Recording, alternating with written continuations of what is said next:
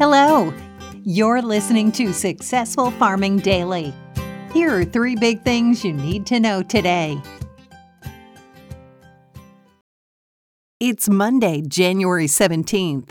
Our first big thing is grain and soybean trading are closed in observance of Martin Luther King Jr. Day. Overnight trading will resume this evening. Next up, money managers raised their net long positions or bets on higher prices in soybeans last week, while reducing their bullish bets on corn and wheat, according to the Commodity Futures Trading Commission.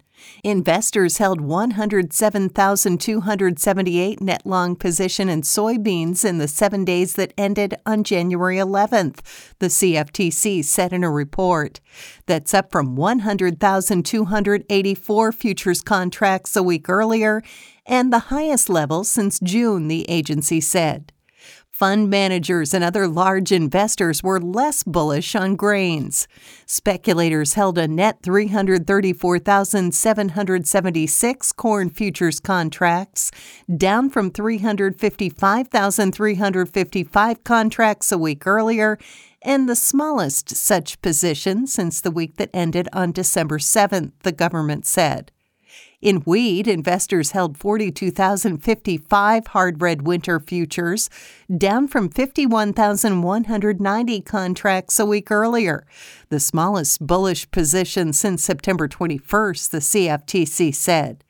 Money managers also held a net short position or bets on lower prices in soft red winter wheat of 31,202 futures contracts last week, up from 22,707 contracts seven days earlier.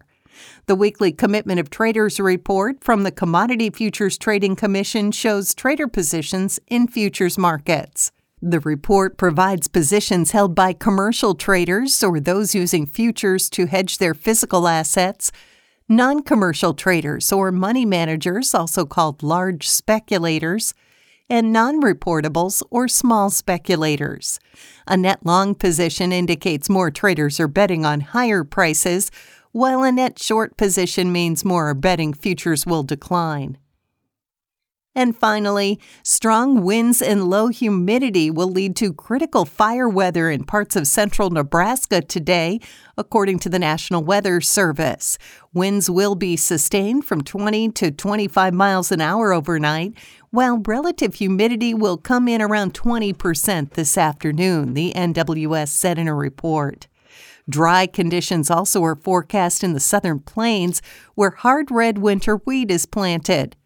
Mild temperatures, dry vegetation, and a breezy southwest wind will elevate fire weather conditions across far northwestern Oklahoma this afternoon, the agency said. Tomorrow also is expected to be dry, though there's a slight chance of precipitation across western Oklahoma later this week, the NWS said. In the northern plains, meanwhile, winds will gust to over 45 miles an hour in parts of eastern North Dakota and western Minnesota. These wind gusts are expected to cause blowing and drifting snow, but to what severity is still uncertain, the NWS said. Areas of reduced visibilities are expected. Thanks for listening. Follow more news on agriculture.com.